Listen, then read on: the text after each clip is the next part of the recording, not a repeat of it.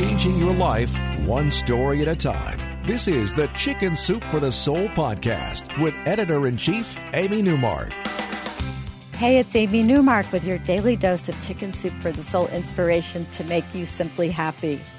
It's Tip Tuesday, and today I want to talk about how you can take a bad habit, procrastination, and use it to your advantage. I use the power of procrastination all the time to increase my productivity. Personally, I need deadlines to get anything done. And I always make my deadlines no matter how late I start on a project. But boy, do I procrastinate on the way to starting any project. I was supposed to write this podcast script several days ago, not just in time for the recording session. I record 3 weeks of podcasts at a time, which means writing 15 scripts in 2 crazy days right before I go to the studio.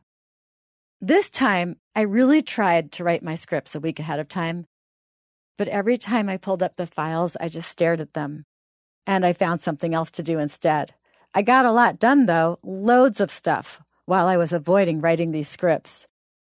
My colleagues know now, when I start doing all kinds of productive things, that I'm avoiding something else. Something I will have to do anyway, whether I like it or not.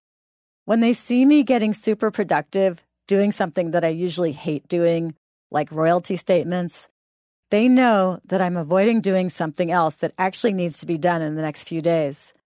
I think that procrastination is the key to how productive I actually am. I can do all kinds of huge projects while I'm avoiding doing the one thing that has the nearest deadline.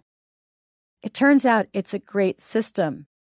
Have one big project due soon, avoid it like the plague, and do 2 or 3 other really fabulous things instead. I'll still have to do the project that I was avoiding, so now instead of accomplishing one thing, I'll end up accomplishing the thing I was avoiding, plus 2 or 3 other bonus projects. I've been productively using the power of procrastination for years. You should see how productive I am when tax season comes around. I'll end up organizing photos, cleaning out closets, washing windows. It all gets done, and then the tax info has to be assembled anyway, on time. So I end up way ahead of where I would have been if I hadn't procrastinated.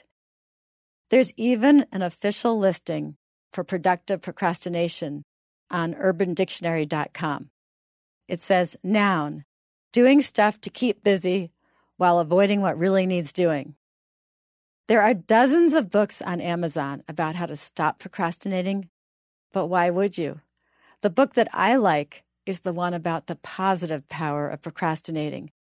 It's called The Art of Procrastination, A Guide to Effective Dawdling, Lollygagging, and Postponing by Dr. John Perry, an emeritus professor at Stanford University.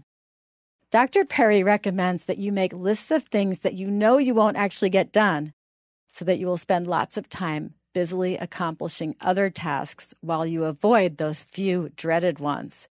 He even won something called the Ig Nobel Prize a few years ago, and that was for his 1995 essay on the power of what he called structured procrastination. In his essay, he said, "To be a high achiever, always work on something important, using it as a way to avoid doing something that's even more important." So the great American writer Robert Benchley said this, "Anyone can do any amount of work, provided it isn't the work he's supposed to be doing at that moment." I agree. I love to harness the guilt and the nervous energy that are generated by procrastinating. They help me make huge progress on the rest of my to-do list. While I avoided writing my podcast scripts this week, I caught up on my business magazines, I wrote press releases, and I arranged PR for our next 3 books. I got all that done, and I still had to write my 15 podcast scripts, which got done on time. Let me know if you use the power of productive procrastination. Shoot me an email at amy@chickensoupforthesoul.com. Or don't. Put it off. You'll get something else done instead. I'm Amy Newmark. Thanks for listening to the Chicken Soup for the Soul podcast today. Come back tomorrow for Wow Wednesday. You know I love sharing 2 kinds of stories with you on Wednesdays. Stories about love and stories about miracles. Tomorrow, we're going to have a combination of the two, with two stories about women who found miraculous love at church.